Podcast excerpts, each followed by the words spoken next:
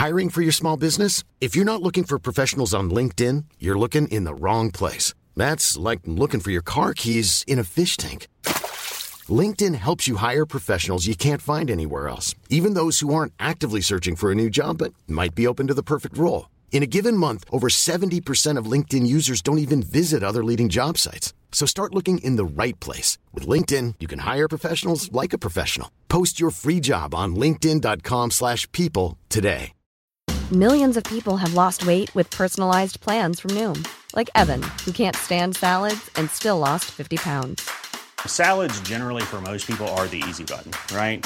For me, that wasn't an option. I never really was a salad guy. That's just not who I am. But Noom worked for me. Get your personalized plan today at Noom.com. Real Noom user compensated to provide their story. In four weeks, the typical Noom user can expect to lose one to two pounds per week. Individual results may vary.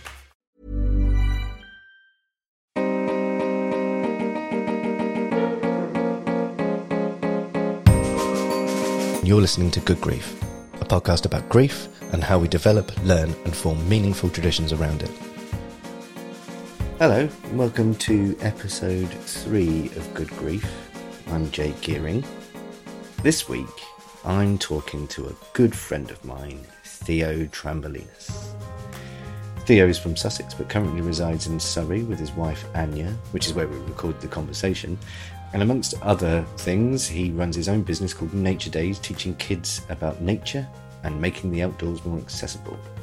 Uh, and this was recorded in two, April. Uh, and a, a warning for many of you out there there is a lot of swearing. I mean, it's not full of swearing, but there's there's more than the usual. Now, Theo lost his dad when he was just 12 years old, um, and he's also currently looking after his mum, along with his siblings, Alex and Marita. Their mum has Alzheimer's, so there is full time care going on there. And another warning, kind of. Uh, this is a very rambly chat, so we go all over the place in this episode. Um, obviously, we concentrate on um, the two main subjects of both losing his father and what it's like at the moment with his mum. But yeah, there is lots of conversation about lots of different things. Like I say, we talk about his dad in quite an in depth way and losing him at such a young age. It's quite a deep part of the conversation in which there are plenty of tears um, from both of us.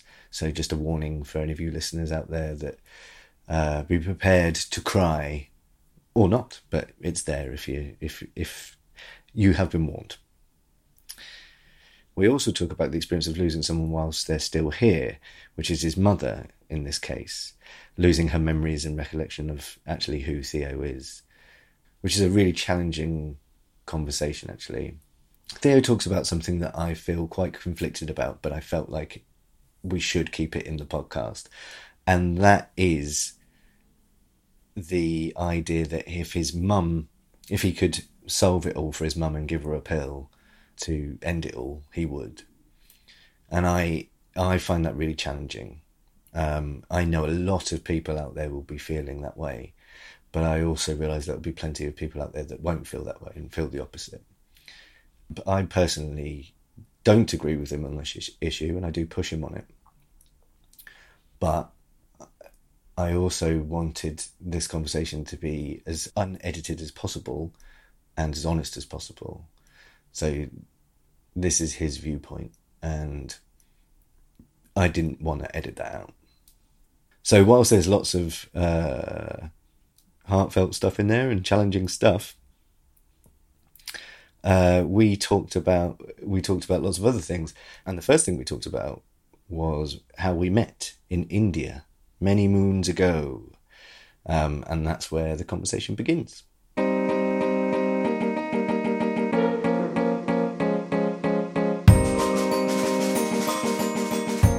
We met on one of those, one of your travels. We did. Um, in India. Yes. Now, I just want to talk just a little bit mm-hmm. about what happened there because it's all a bit of a blur to me. Yes. Um, we turned up at Pie in the Sky? Sky Pie. Sky Pie. Sky Pie Cafe. Sky Pie Cafe, which is in Dharamsala. Bhagsunag, just outside. Yep. Oh, it's Yeah. even better. McLeod Ganj, just outside McLeod Ganj, That's in it. fact, Yeah. um, which is in the Himalayas Mm-hmm. for anyone listening. Um, and we didn't know each other. I didn't know anyone. I was there by myself. Were you there by yourself? I think that morning I just dropped off my girlfriend at the time at the train station so she could go back to Bombay and fly back to England. So I think I'd just come back that morning and was sat down there by myself, probably with a chessboard set up or something like that. Oh, I think it was probably backgammon. Probably was, but I probably wasn't that good at chess at that point. Anyway, Mm-hmm. How do we start talking? Because I don't remember that bit. I don't remember that bit too well, but I do remember. I do remember that there was me, and then I'm sure there was Dorje, and then I think there was Anthony, Yep. and then or you might Russ. have been there and Russ. But all of a sudden, just this group of people just sat down, Yeah. you know, and it just began from there. So, uh, just to explain this as well, so everybody else listening, the um, we all individually met and in this in this courtyard in this in this guest house in India where we were all traveling separately, and then we just all decided that we were traveling the rest of India with each other as Yes. well. It's like that's it, we're doing this, Yeah. we even had a kind of a leaving party at the end of it, didn't we? With with sangria, which was essentially essentially fruit fruit and booze in a bucket. Cheap Indian booze, Yeah. and pineapple, And and, lordy, did we feel bad. Um, But we just immediately hit it off. Yeah. I think uh, a a uh, similar love for Chas and Dave. Yes, I'm not sure how quickly that came up, but it did come up. hmm Um, but I don't know what it was, but it was just like, oh, we we're friends. Yes. and we will be friends now. exactly. That's that. it. That's done. Yeah, there was no denying it. There was a kind of magic to that. Yeah, Um, and this was in 2001, 2002, wasn't yeah. it? So it is 20 years. Do you know what? Actually, the year would have been 2004, 2005. 2004. I do remember now. 2004. It must have been because, yes, it was 2004. Um, what sent you to India? On that, the beauty of never seeing each other as much as we should do, you'd never even, it, it's not like it could be 10 years, it could be 20 years, and the conversation would still be exactly the same. I love that. Yeah. You know, I love that. It makes Yeah. it so easy. What, what was the question? Uh, what took, brought you to India? Um, first time I was at college and I heard that um, things were cheaper in India. Because you know, That is a magical story. it was, it was, and that is literally what took me there to begin with. But I don't know why India, because there's so many other countries where you could have gone. Um, and yeah, what a what a wall that turned out to be. I mean, know? right? I mean, I didn't even want to fucking go. Really? Um, like, I was only going, well, for complicated relational reasons. Mm-hmm. Um, but uh, yeah, I I just thought India was a cliche, and uh, Mm-hmm. I didn't want to feel like a kind of you know voyeuristic tourist turning up and being like, oh yeah, like I'm going to take advantage of things being cheap. You know, it just felt like, ugh, I don't want to do this. Mm-hmm. Um, and turned up and immediately hated it Yeah. um, because I was in Delhi. Um, Mm-hmm. And it wasn't until I was in tears in an internet cafe and writing an email back to someone that I knew that had been to India and going, What the fuck? I need to get out of here now. Mm-hmm. This is awful.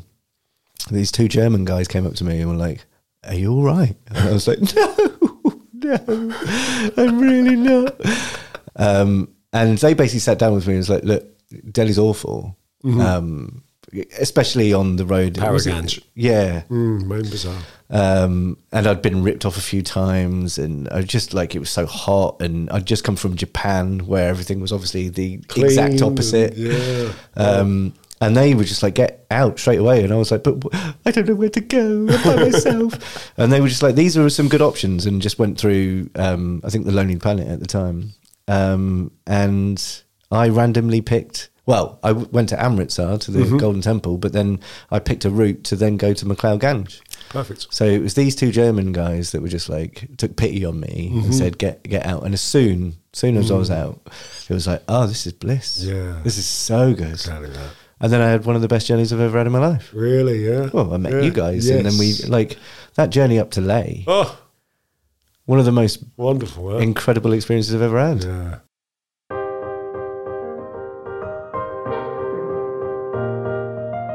So we're here to talk about both of your parents Mm-hmm. um, in regards to the theme of this podcast. Mm-hmm. Um, one was your dad, who Mm-hmm. you lost at 13, were you? Day before my 13th birthday. Day before your 13th birthday, which we'll talk about. Um, but also, your mum is suffering from dementia at the moment. And Alzheimer's, yeah. And So Alzheimer's. She's, she's in that world. Okay. Now, when most people lose a loved one, it's you know it could be over an illness like cancer or something. You know, they slowly, you know, it's coming, but you, you're kind of grieving their death as as they come, um, as they go. Sorry, um, and sometimes it can be out of the blue, and then there's a there's a there's a grief process that works there. How is this grief manifesting itself with somebody that is here Mm-hmm. And talking to you, but things are changing slowly with their hmm. mental stability? How's that? How's that worked for you? How's that? I guess at the moment, because I'm in it, I have no way of. I think I'm understanding that I can step out and observe it. I can observe what's going on. But I said this to Ania two nights ago. At the moment, I have no idea who I am or what I'm supposed to do, or I just got no idea about anything. Don't ask me because I have no idea. All I know is at the moment that I have to, to keep doing the things that I need to do in order to move forward in some way or another. Hmm. Because we've got to be there minimum of two nights a week to look after mum. And there's all the other things we need to do just to get through life, whether it be bills or work, etc., etc. So at the moment, I feel like I'm just a bit of a robot inside of this all. With regards to mum, I had a two weeks ago. I had I was walking Bondi just outside, and I thought to myself, I really miss her, you know, because obviously mum's still there, and I don't really call her mum anymore. I call her Sylvia Ann because that's her name, because she's no longer necessarily my mum. She is my mum. The physical body is there, but she's not being my mum because she is who she is now. You know, it's like this change of personality, this change of um, this regression of person, and that sometimes she doesn't even know who I am. When I say sometimes, I mean pretty much all the time. There's there's a, a 20 second window, maybe 30 second a week when she knows who I am. After thinking, oh, I know your name. And so, yeah, it's, uh,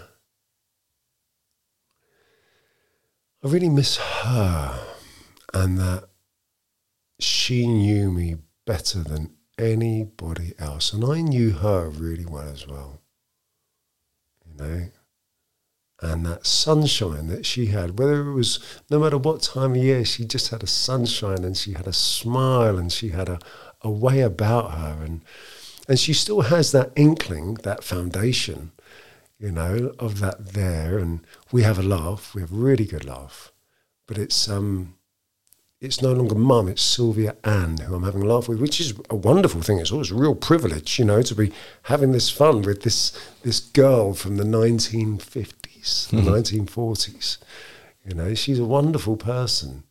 Um, and yeah, it's got some great qualities, but it is like like someone was saying recently, it's the long goodbye, isn't it? Which is a vast difference from when dad died, which was just like gone you know, gone. Thinking that you're going to see him again.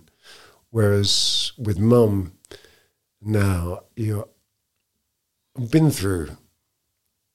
In the last few weeks, I've definitely started to have anxiety, and I've started, as I said to you, I started doing this mindfulness meditation, etc. Because my heart's been racing and my breathing has gone absolutely crazy, and I realise I've just got so much in my head. You know, four different jobs, Ania, mum, the dog. When am I going to get to go fishing so that I can just relax or do what I need to do when I go fishing?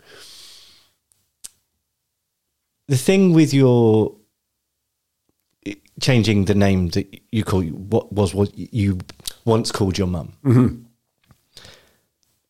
Do you feel like you've had time to process the loss of your mum because actually it must be quite strange having in in for all intents purposes your mother standing with Mm-hmm. you but she's not meeting you in the same way as you've Yeah. always known her Yeah. so is there a part of you that has let go of her or do do you think you've grieved the loss of your mum or do you think there's part of you that's still Good question. connected Uh, and so therefore you're getting a different personality from the same person I think I noticed this not on the birthday just gone in January, but the birthday before when I went round to see her. And I go round every birthday to see my mum, and she tells me the same story about it was a Saturday afternoon, it snowed. Man United had just won, and they walked in and they said, Who'd had the elephant? You know, because I was a big baby. and so I went around on this particular occasion, and it was the first time that she she almost looked straight through you. You know, hmm. there was none of that there. And we were standing outside, and I, I was crying in the middle of the street, crying because I've never seen that look on my mum before. That was a weird thing. I think that was when I just started to process it a bit more. And kind of up until then, I knew that it was on the way, but I never thought that I would be. Because out of out of me and my two siblings, my brother and my sister, I'm the first that she's forgotten. You know, I'm the first that's been questioned with regards to um, who am I, or is are Theo and Ania stealing from me, or you know, just these because that that happens, you know, in the of dementia, they suddenly start losing things and start thinking that people are stealing from them. So, and the fact that it came to me was like, whew, you know, wow. And we had lots of. It caused a ruckus in in some respects. You know, caused a uh, just a, my brother was trying to do the best that he could whilst trying to see what was actually going on with mum. And he he made a suggestion that maybe don't go round there for a while. And I was thought, yeah, okay, maybe that's a good idea, but it wasn't. I just thought, no, I need to be there. I've got to witness this. I've got to see this, you hmm. know. And there's for the ninety percent of the time when she won't know who I am or be saying negative things, then there'll be the ten percent of the time when she does know who I am. And so I'm going to stay for the ten percent, hmm. you know. And now the the ten percent is not even one percent, but I'll stick around for the, you know, the the point one of a percent that is there sometimes when she knows my name, because that's a great thing. That's a really good thing, and um, yeah, it's there have been stages of this. I think the fact that this this began just before it probably began started to really start to set in in 2019 and be in 2022 now. So, been three years really seeing the the steep decline in Mum's um, mental capacity and her her, uh, um, her dementia and and Alzheimer's. And watching that light fade. Wow. And there's been some moments where she comes back into the room and she's just she's just there and she she's conscious of that she knows that she has dementia and she's talking to you like she's mum again. Oh and I remember the first time it happened, I'm just like, this is just this was wonderful. It was a gift, you know, it was an absolute gift. I heard this I heard this wonderful saying the other day, and and it was it was I want to call it a religious saying, but it doesn't. Just because it mentions the word God doesn't have to be religious. But um, it, I think it is if if you want something and you get it, it's because God wants you to have it. And if you want something and you don't get it, it's because God is protecting you from it. You know, it's a beautiful thing. I mean, you can change the word God to whatever you want. The universe works well for me. And I remember, I think to myself, there's a few things inside of that that work really well with mum. I have no idea what Alex's time with mum, that's my brother, and my sister's, Marita, time with mum is like, but they must all be slightly different, I'd have thought, down to us and what we say inside of the moment and the way we are with her. If you're going there for the glimpse of that one now one percent time that Mhm. she recognised you, that it's really making me think that you know, if someone loses somebody, they they don't get any time to greet that person again. Yes. So the grieving process goes through. I've lost that person, and then you know all the different ways that grief manifests itself through denial and non-acceptance, and um, obviously a hell of a lot of upset and everything that goes within the grief camp. But you do, you don't keep on going. You might. Some people might grieve and think, oh, they are coming back, mm. but they still don't get to meet them. Yes, I hear what you're saying. Whereas you do.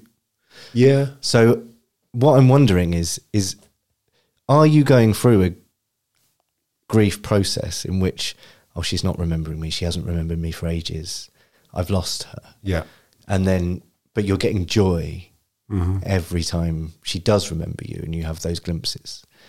And then are you resetting the grief process straight after that? Or is it is it actually no, I'm in it for that for that Oh no! At the moment, to be honest, and this is real brass tacks. It's just like if there was a pill that Mum could take tomorrow, and it would end it all, I would give her the pill myself. I'd give her the pill why? just because she has. It's not even an existence. It's not an existence. It's she is she is so between the lines of life of of reality at the moment. There is no reality for mum at the moment. It's not like I'm going to wake up, I'm going to have a cup of tea, I'm going to put some biscuits in the toaster. Oh, oh. Yeah, but you, you so but one person's quality of life is different to another person's quality of life. So she's still alive and she's still functioning. yeah, So she's maybe not doing the things that you would like her to be doing, but she's still. Hmm. Is that decision for you or is it for her?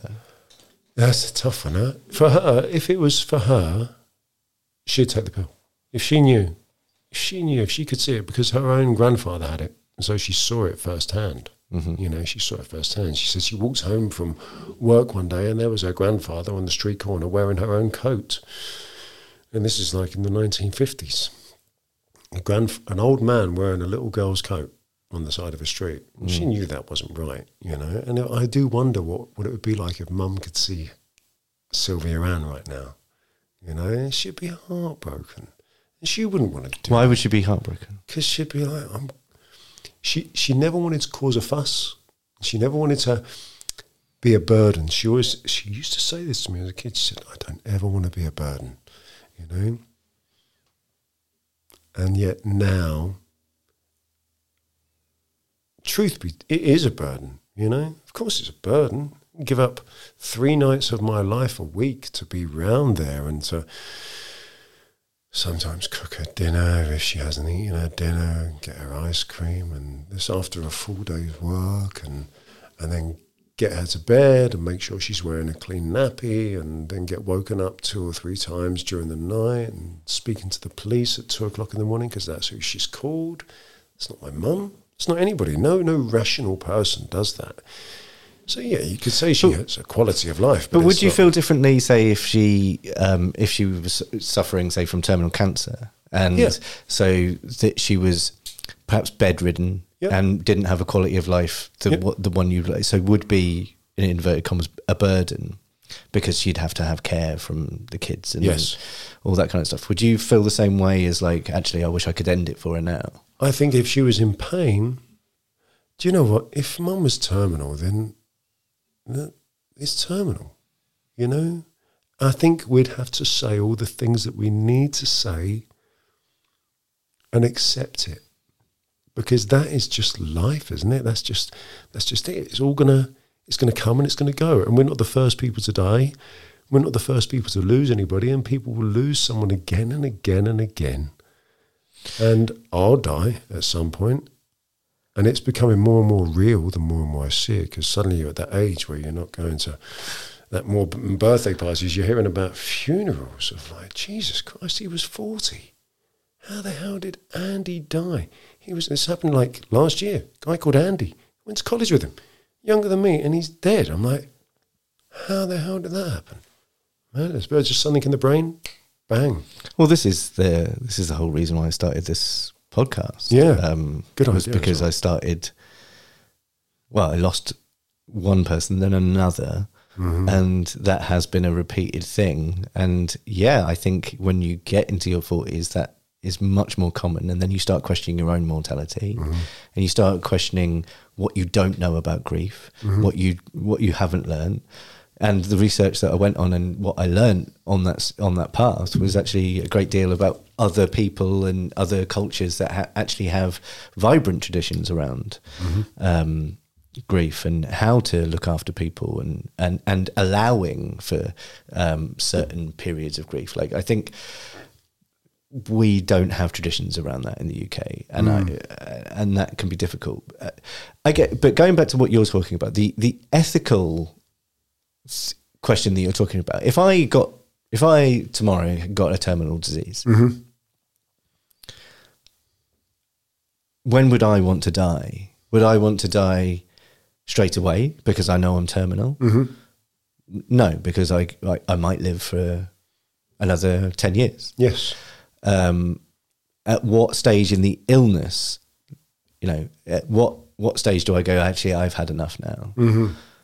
and i- is it beyond what I could possibly communicate? So maybe I'm non-verbal by the time I've actually gone. Oh, that's enough. So who's deciding for me? And I think the ethical quandary there is why you why we don't just go, oh, you're terminal.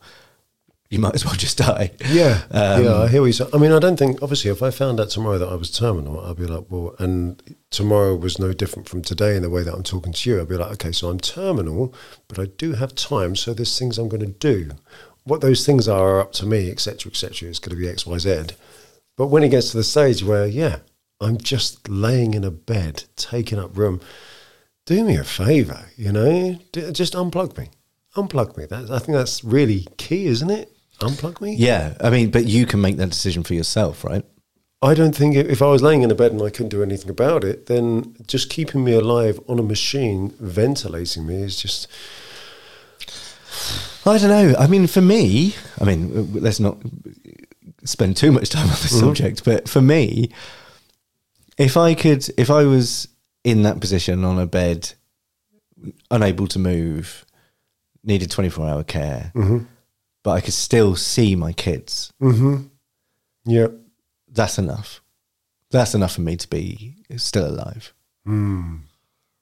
yeah, Because love's a powerful thing. yeah, and you know them being in the room would be overwhelming. Yes, i think the question then does come down to like we- we're talking about dementia and people forgetting mm-hmm. other people. And then and then is there a there must be a feeling of rejection right?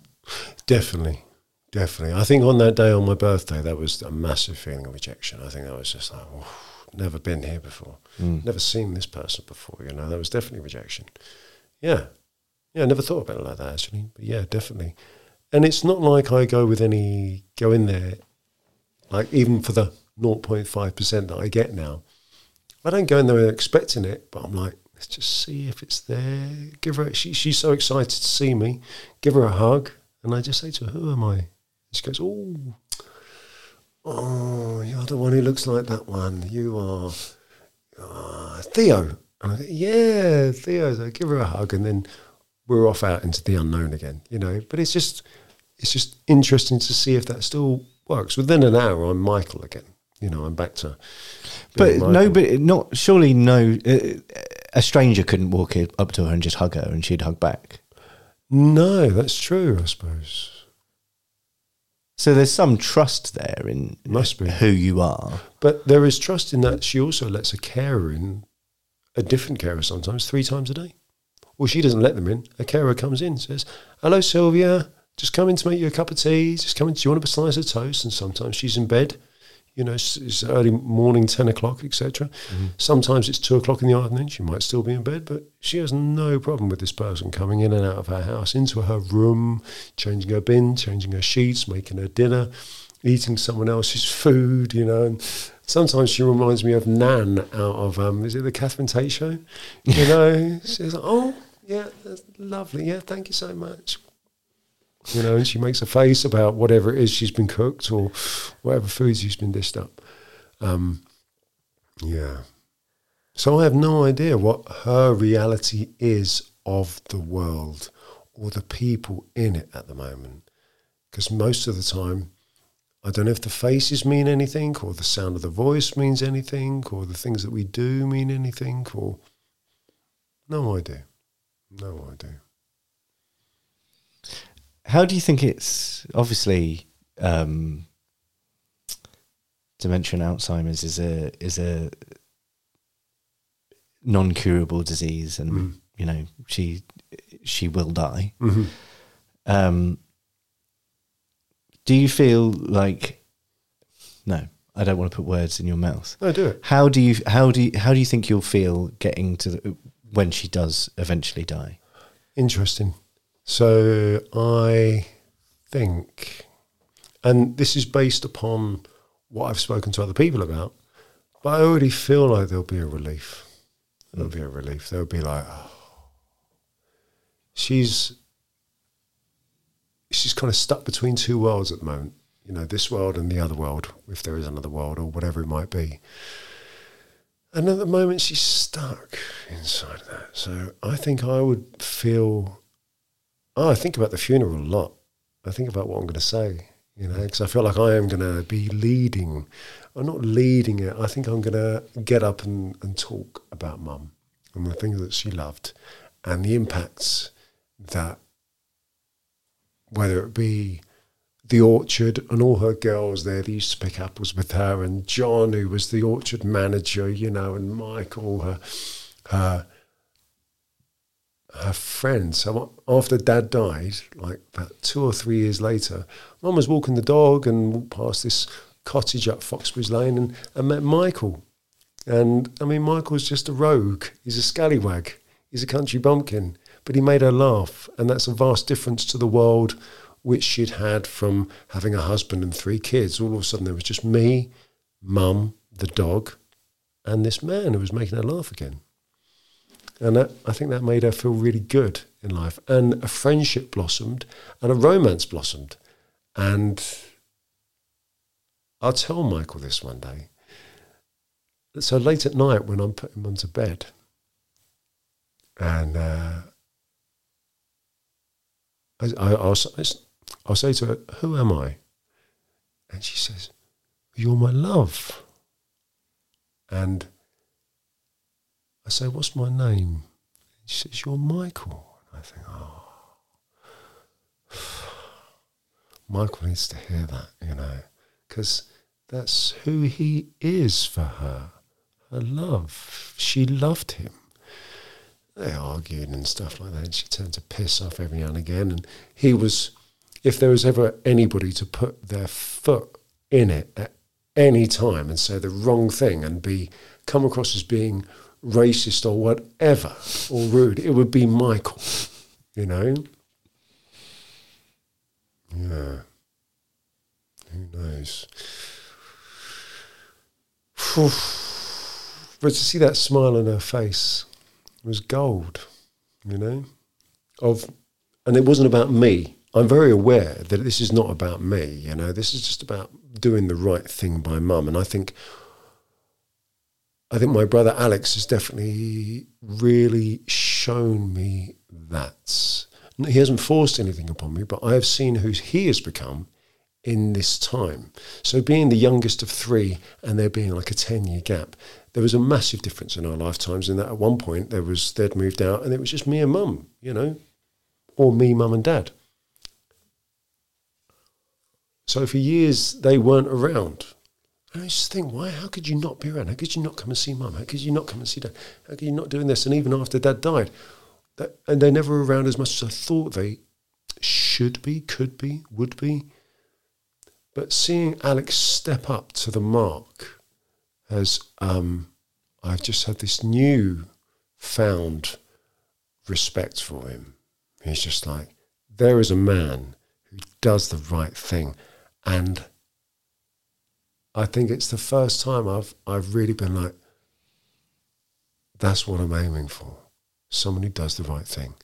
And it's the first time I've ever seen him be that. You know? And that's fucking fantastic. That's mm. just fantastic. So I'm like, I think when she goes, of course, I'll definitely cry. And it's weird. I, it's, it's, a completely different thing as to what I'd be crying for. Um, and this is something that we might come into a bit later. But the idea of a letter has come up recently, and I think it, I think I need to write Mum a letter to say all the things that I need to say. The thing with Mum is, I've always said what I need to say. You know, I've always said, I've always told her that I loved her, and she's always told me that she loves me, and I've always been very real with Mum. You know, like five years ago, 10 years ago, 15, 20 years ago. I mean, and going any further back than when I was 20, before I discovered the world and what other cultures and other people do and how life is perceived outside of this tiny realm called Britain. Um, I started to realize that there, there, there is definitely a different way to view death, which doesn't make me an expert in it or anything like this. And I think this kind of might lead me on to the letter,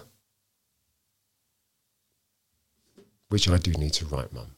I think the letter would let me say all the things I need to say, written down, and to get that out of my system. When Mum dies, to answer your question, yes, I will be upset. Yes, I will, will cry. But yes, I will celebrate that life. You know, I celebrate that life. What do you need to say in the letter?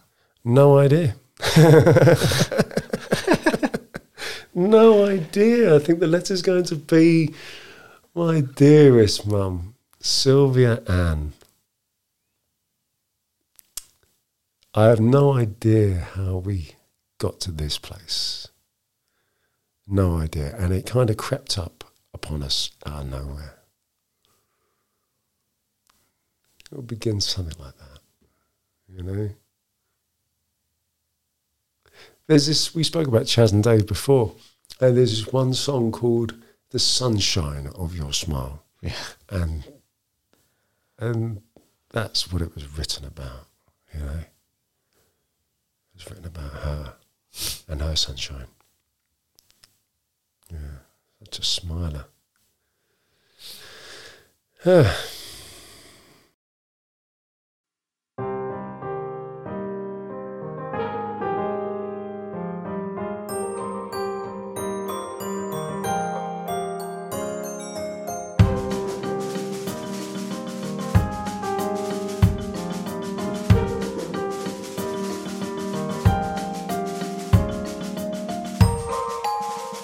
What was your relationship like with your dad?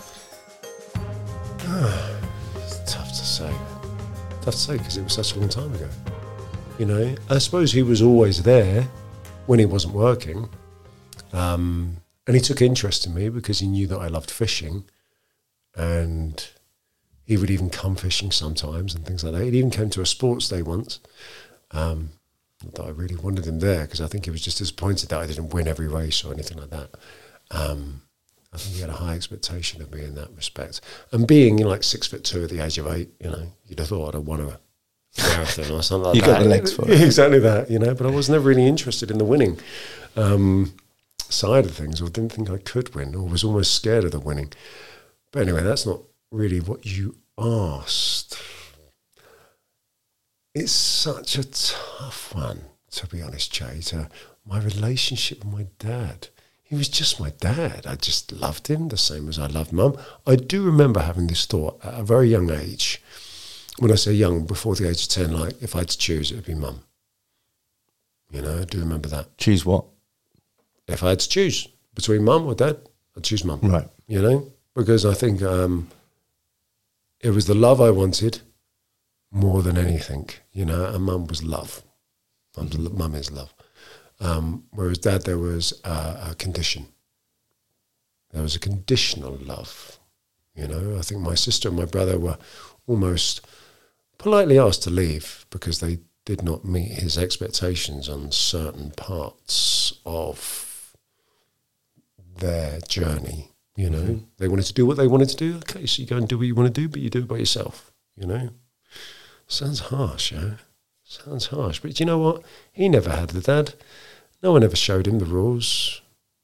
His dad died before he was even born in Albania, of all bloody places, during the war. So it's the day before your 13th birthday Yes. and your dad dies. hmm What happened? He dropped me off at the the place where I take kids fishing is was the same place that he dropped me off. So it's Foxbridge Lakes. Uh, it was a, a stone's throw away from where we lived back in the day.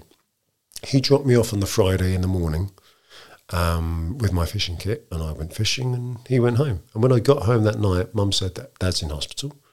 Oh, okay, no worries. She said she's he's had a heart attack. I'm like, is he all right? She's like, yeah. So I'm like, oh, okay. I said, can I go and see him? She said, no, not at the minute. He doesn't want you to see him like this. So maybe next week. So I didn't go over and, o- in over the weekend, and I found the letter. I found the letter that I um, sent him recently when I that I wrote when I was a twelve year old, uh, and it was I was trying to keep him amused at the time, and maybe trying to appear clever. don't know inside of that letter. So it become the Monday, which was January the seventh. Um, I got home from school. Mum and Marita were at the hospital, um, and I think I, I think I cooked my own dinner. I think I did. I had my dinner, and Neighbours was on and stuff like that. And just at the end of Neighbours and my dinner, Mum and Marita came through the door. They'd just been to see him in intensive care. And they came home, and literally, Mum put her bag down, and the phone rang. So she went to answer the phone. She said, "We've got to go. We've got to go to hospital. We're all going. We're going now." So we all jumped into the car, and um, we uh, drove from Ifold to the Royal Surrey in Guildford. It's funny. I've met people that are junior doctors who work at the Royal Surrey, and they say, "Just so you know, don't ever go to the Royal Surrey with a heart condition. It's the worst place to go." really is. I remember going there, and on the radio there was uh, Mick Hucknall, um, uh, Stars. I fall in the stars. I remember that very distinctly. And we got out of the hospital and, and we walked through. We walked through at 100 miles per hour. I remember walking and walking and walking. And, and then we got to this point, and Mum said to me and Rita, wait here. And she walked around this corner, and I don't know how far around she got half hour, half far round this corner she got. But all of a sudden there was a scream, and me and Rita went round, and my mum was on her knees on the floor with her hands on the floor, and she was crying.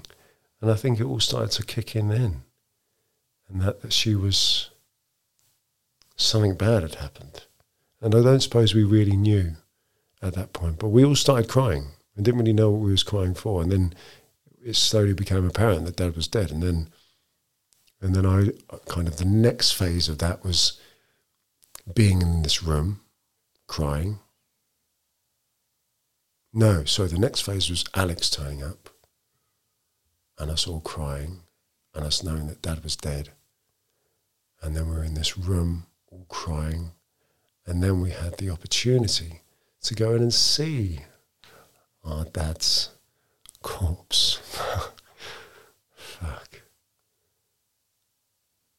Yeah, Marita was in there, and then I think Alex and Marie went in there. Just this lifeless, it's just this piece of meat in the shape of my dad. And then we went home.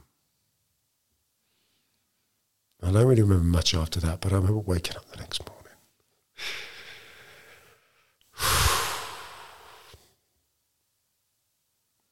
I was 13.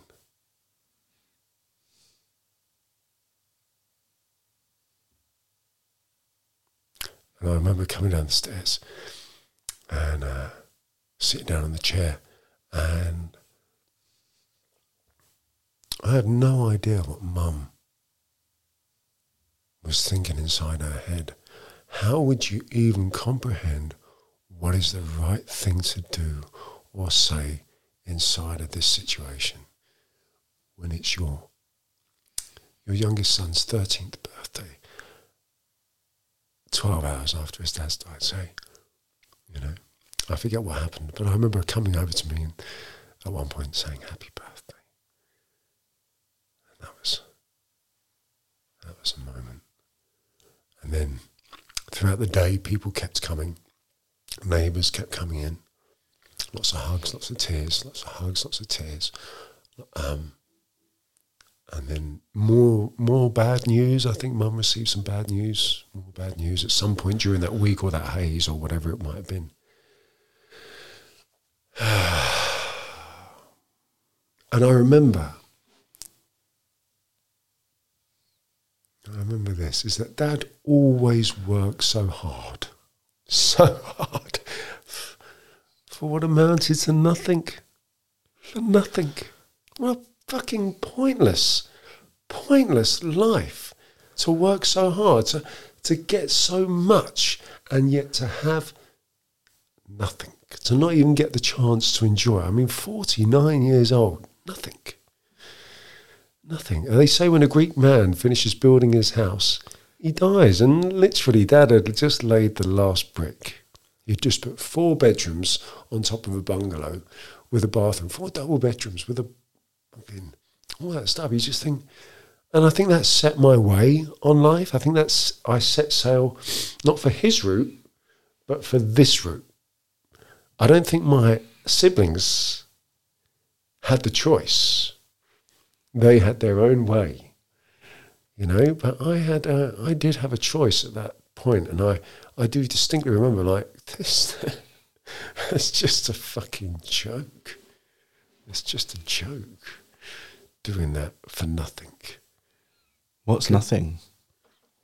To to live, to work your butt off, to do for this so you can have and you can have and you can have and you can have and you can get and you can get and you can get and then for what? For nothing. We had he, oh, he, he had family. kids, he had kids, etc., etc. But he did all of that, and just at the point where he could have just relaxed, nothing. And so, yeah, there were good times on the way. There were good times on the way. There were things that happened in the last 10 years before he died where, you know, him and mum were going to get a divorce and this was going to happen and that was going to happen and whatever, etc., etc. He could have gone to prison. Yeah, there was a there was a journey, but there was never the destination. You know, never the destination. And I've always tried to be that. I was thinking about this house that we're currently sat in right now, this house mm-hmm. right here, and that one day I'm going to have to leave. I'm going to have to leave this destination. And there's there's more of that that brings me peace than brings me fear. There's more of that that brings me peace because that brings me closer to what we're all going towards anyway at the end of the day, which is ultimately death. You know, no one's getting out of here alive, right? We're all going to die. And so the fact that things come and they go and they come and they go and we're expecting to to have something forever and we'll never have it forever. Oops, I want to pull that up. Anyway, yeah, it was a, a pretty fucked up few years. There was no counselling. I went into school probably about a week or two weeks later. My dear friend Ross, my dear friend Ross wrote me a letter. Ross was my fishing buddy, and he still is to this day. He's such a wonderful human being, really is. I, uh,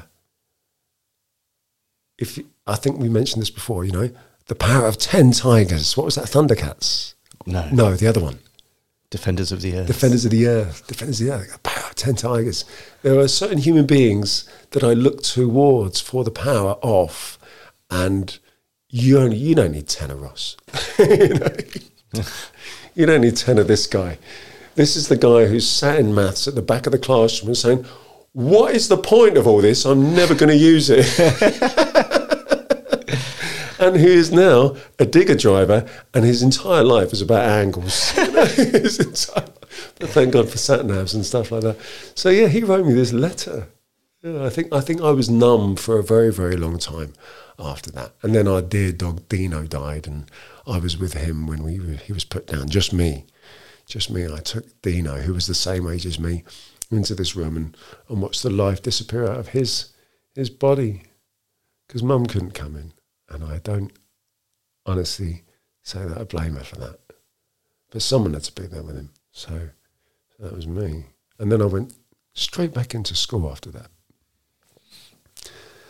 And so years went past, and then I met you, and then you said, There's this thing called the Landmark Forum, and it's amazing. And I don't, even when I signed up for it, I didn't know what it was. And the lady said, Why are you doing it? I said, Well, a friend of mine told me it's amazing. She said, Do you know what? He's right. Congratulations. this is amazing. You should do this. And I said, I'm going to do this. She said, Why are you going to do it? What do you want to get out of it? And um, I said, I have no idea, really. But I think I'd like to be able to explain myself a bit better.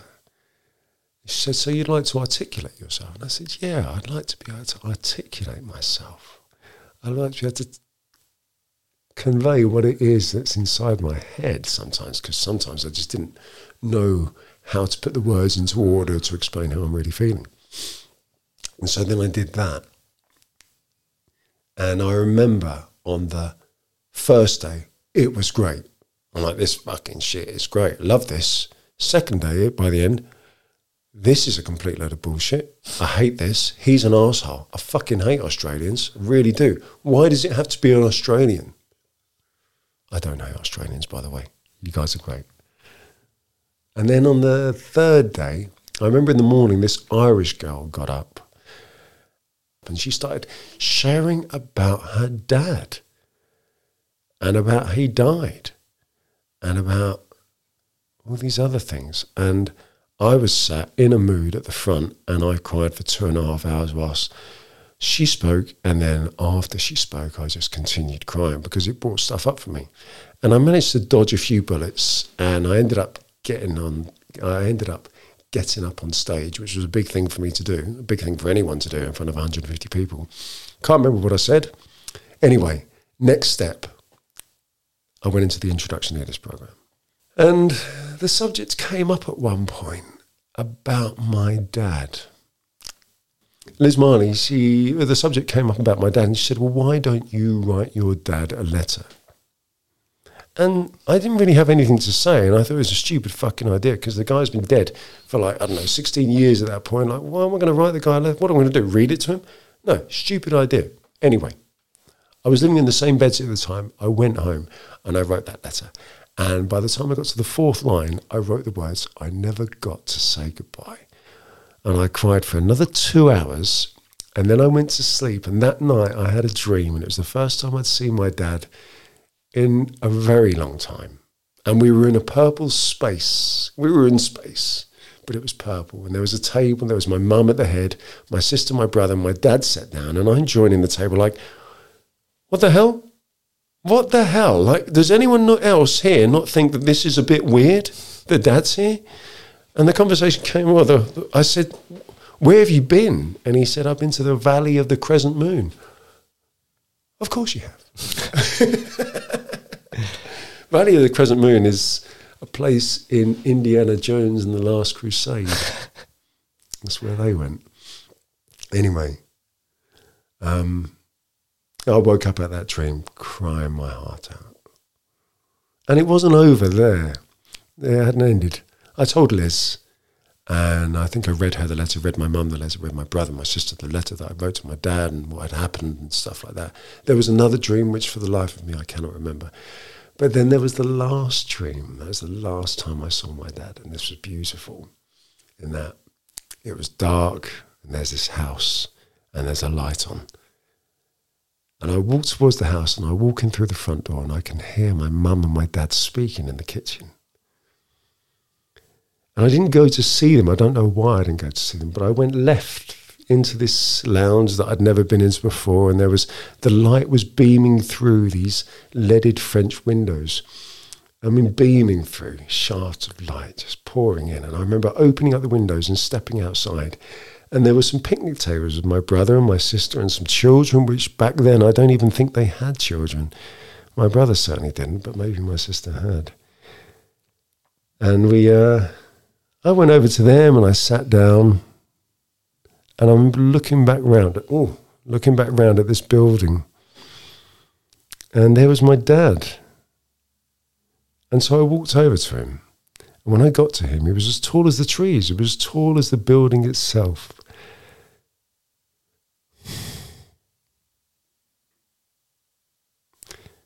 And he bent down and he uh, picked me up like you do a child. And he brought me up to his shoulder and he told me that he loved me, that he loves me, and that everything will be okay. And then I woke up and I cried.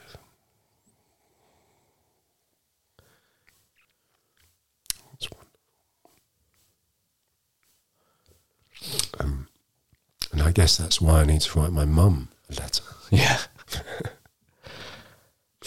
um, what was in the letter? That I wrote Dad. Yeah. I don't remember much. I just remember I never got to say goodbye because that was the real key thing. you know, You didn't keep the letter. I have no idea where it is. It's somewhere. It's somewhere. I don't think I need it.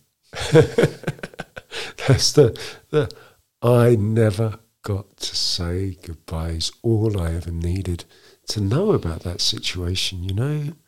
Because it was it was just taken just like that. From one day everything's normal to the next day everything's not.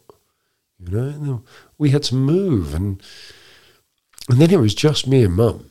Then it was just me and mum. Like Alex I think he moved to Tenerife and Rita was doing whatever it was she was doing, wherever she was, dealing with it in her own way, because they were 20 year old children themselves who had just lost their their dad, who they'd had arguments with as teenagers. And, you know, they had no idea how to manage all this emotion, how to make it make sense, you know.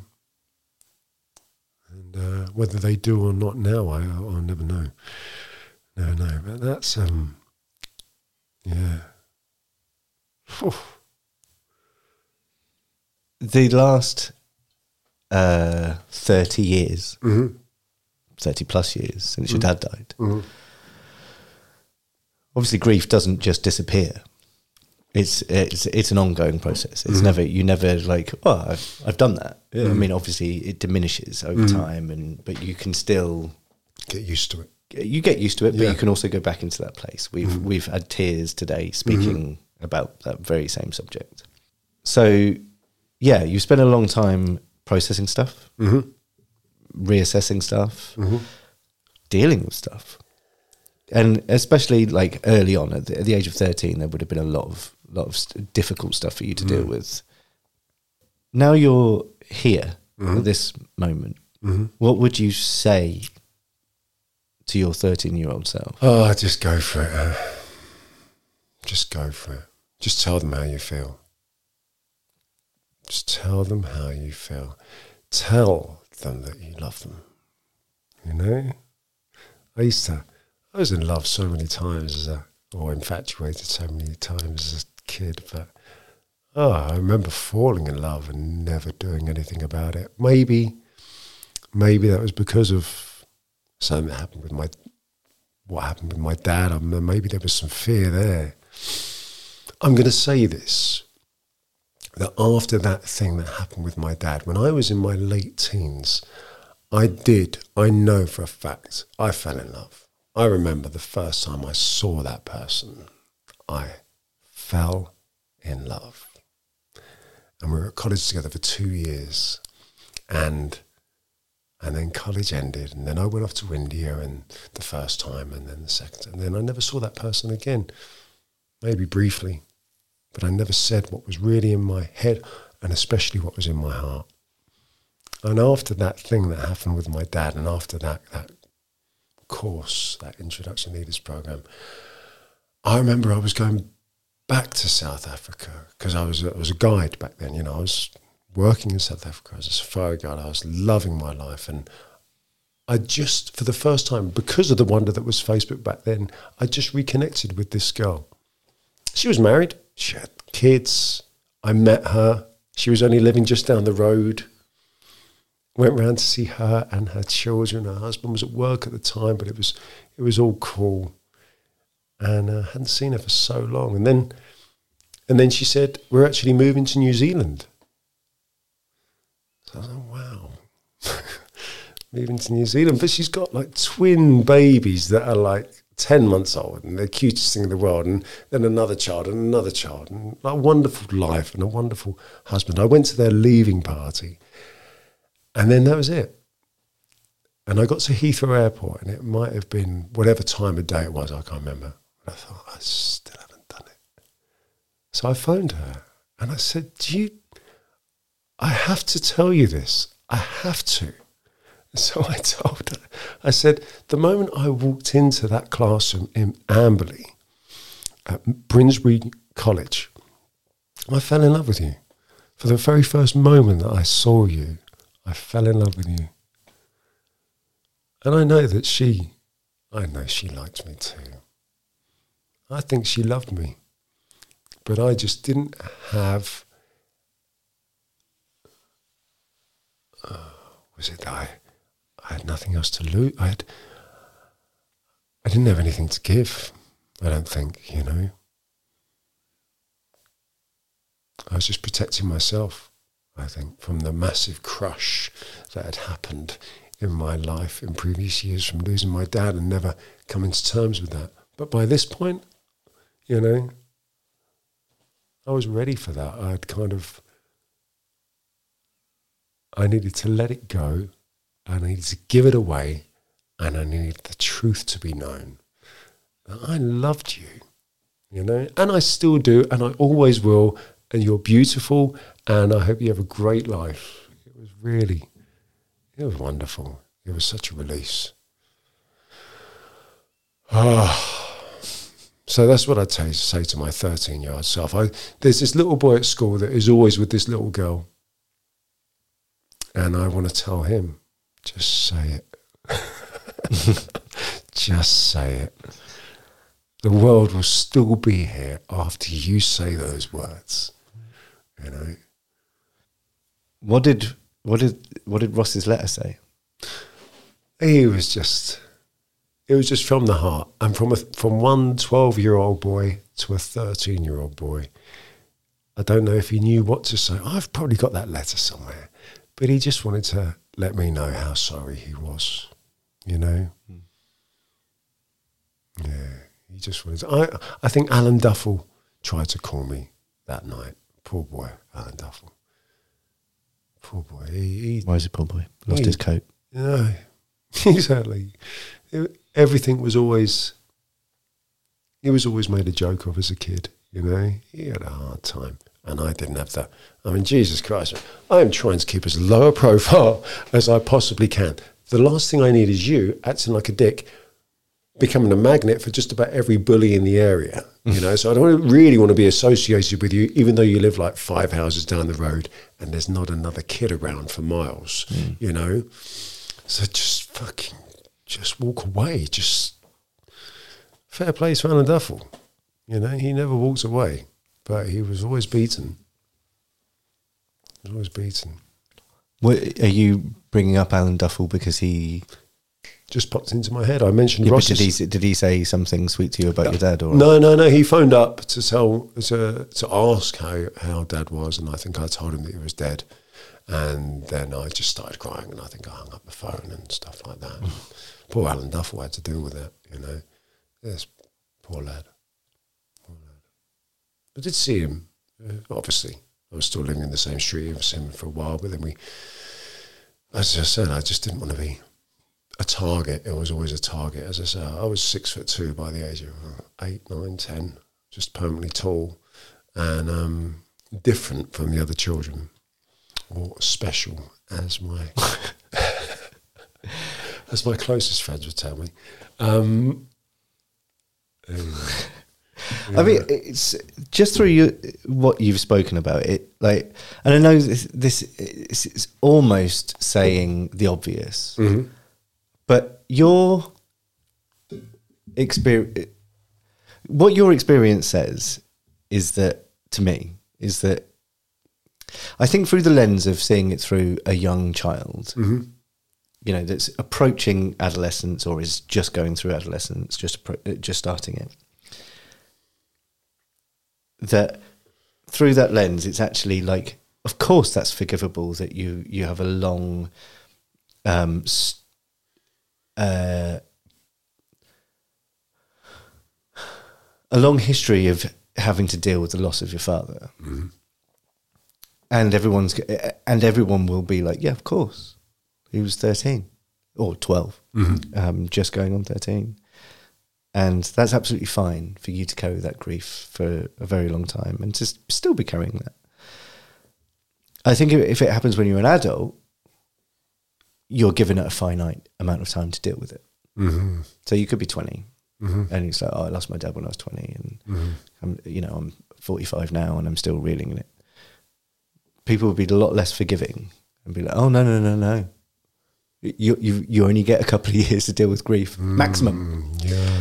Um, I think, I mean, interesting is a terrible word because it's just like, oh, this is it's interesting. But I think the the fact that if you're a person that's developed their own personality, but but young enough to be a child, then it's forgivable to be like, oh yeah, that was that's traumatic. Mm. And yeah, of course, you are a developing brain still, and there's lots of stuff going on for you. But you know, I think l- love is love, right? And mm-hmm. if you lose someone significant, then it sticks with you forever. Mm. I can still see pictures of my nan and granddad who died when you know, at inverted commas, appropriate times. They died of old age. Mm-hmm. They di- they didn't die out of the blue. It wasn't early but the memories of every single time I had with them, um, all the wonderful things that we went through, still make me cry now when I hmm. think about when I think about how wonderful it was, how innocent I was, how freeing they were. Mm-hmm. And there's some there's layered stuff when you're a kid as well about complicated home lives and mm-hmm. the, the the kind of respite that I got from being with them and yeah, I was I was a child. I guess I, I guess what's it. I guess what I'm trying to say is is that like, you know, whether you're whether you're 13 or whether you're 43, you lose someone and it's that's close to you. It's just as significant. Um, I just think like, if you're younger, there's regret of the things. You, actually, I'm not sure it is regret. I think it's I think it's misplaced regret. A lot of the times you want to say, I loved that person and I told them every day," mm-hmm. and then you still don't feel like you told them enough. Mm.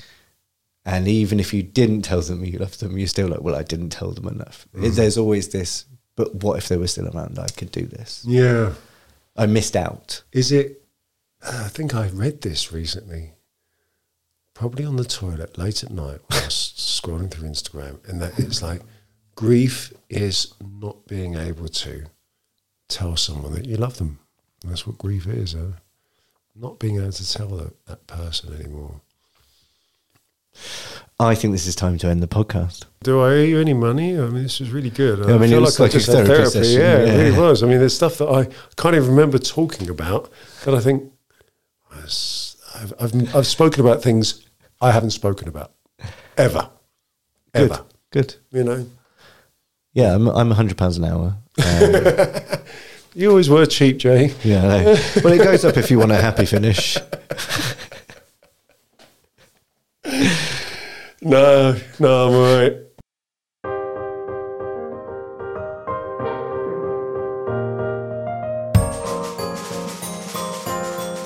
I think it's clear from the conversation that Theo, Theo and I are, are close, um, although we don't get to see each other very often.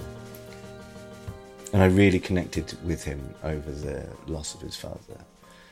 Being a dad myself, um, when he talks about the dream he had and he was picked up and he comes over and picks him up like a toddler, like that's going to be a big memory for kids, right?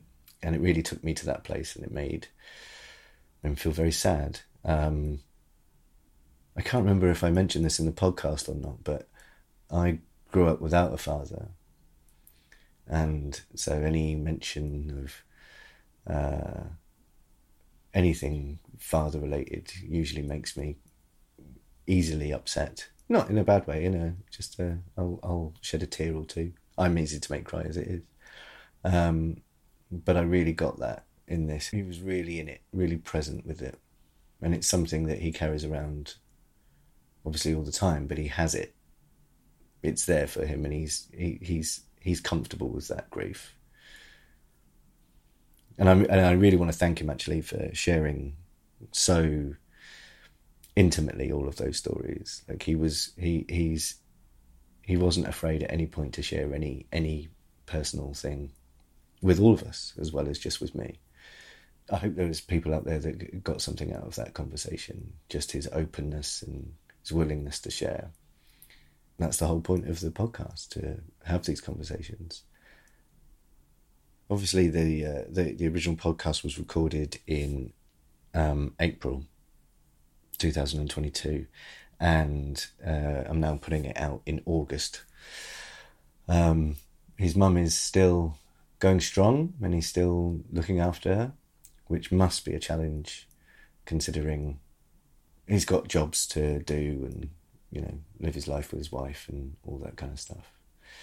On a personal note if you if you are if you're in a situation where someone in your life has alzheimer's or dementia i highly recommend you look at the work that the life changes trust did in scotland. Unfortunately for the people anywhere else they didn't work there but it was a really progressive way of they invested lots of money into different projects that looked in how to kind of slow down the effects of dementia or uh, did slow down the effects of dementia. And I personally worked on a film project that that um, we we spoke to some people that went to art classes which you know really really slowed down that effect and meant and mental health for both the partner and the person with dementia was really transformational for both of them um, and they were they were really thankful for that kind of thing. So uh, yeah, if you're if you're looking for something to read up on, um, Life Changes Trust, really great.